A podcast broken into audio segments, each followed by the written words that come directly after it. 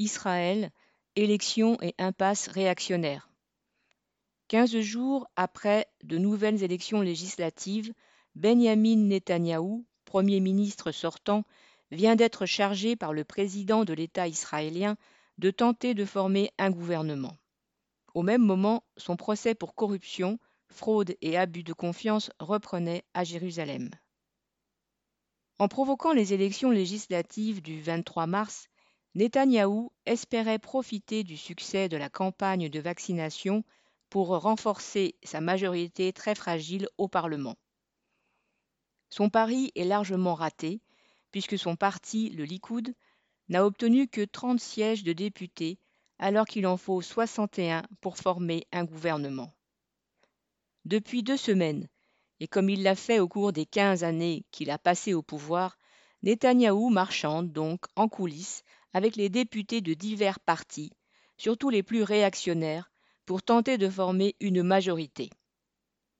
Signe de la faiblesse politique de Netanyahou et de ses alliés, mais aussi de l'absence de perspectives ouvertes par l'opposition, ces élections législatives étaient les quatrièmes en deux ans.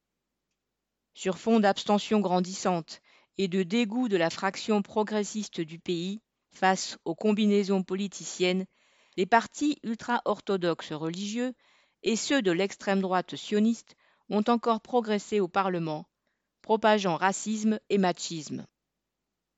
Parmi les partis négociant avec Netanyahou, mais aussi avec ses rivaux au poste de Premier ministre, on trouve le parti islamiste RAM de Mansour Abbas, qui a remporté quatre sièges. Ce parti est l'un des quatre dont les électeurs se recrutent parmi les Arabes israéliens, citoyens de seconde zone en Israël, puisqu'ils ont le droit de vote tout en étant privés de certains droits réservés aux Juifs. D'un côté, Netanyahou pourfend à longueur d'année le Hamas, parti palestinien au pouvoir à Gaza, qu'il accuse de terrorisme islamiste. De l'autre, pour rester au pouvoir, il est prêt à marchander avec un parti islamiste.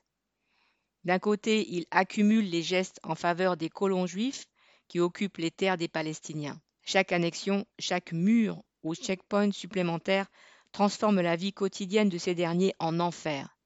De l'autre, il a multiplié les meetings dans les villes arabes d'Israël, car les Arabes israéliens représentent, en théorie, 20% des électeurs.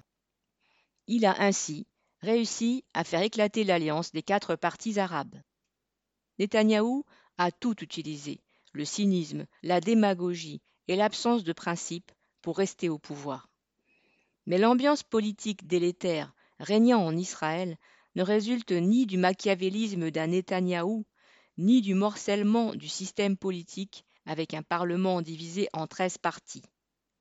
Elle résulte d'abord du pourrissement de la société israélienne plongée dans l'impasse d'une politique colonialiste et raciste qui fait d'Israël un pays en guerre permanente, une guerre dont le coût financier, économique et humain ne cesse de grossir.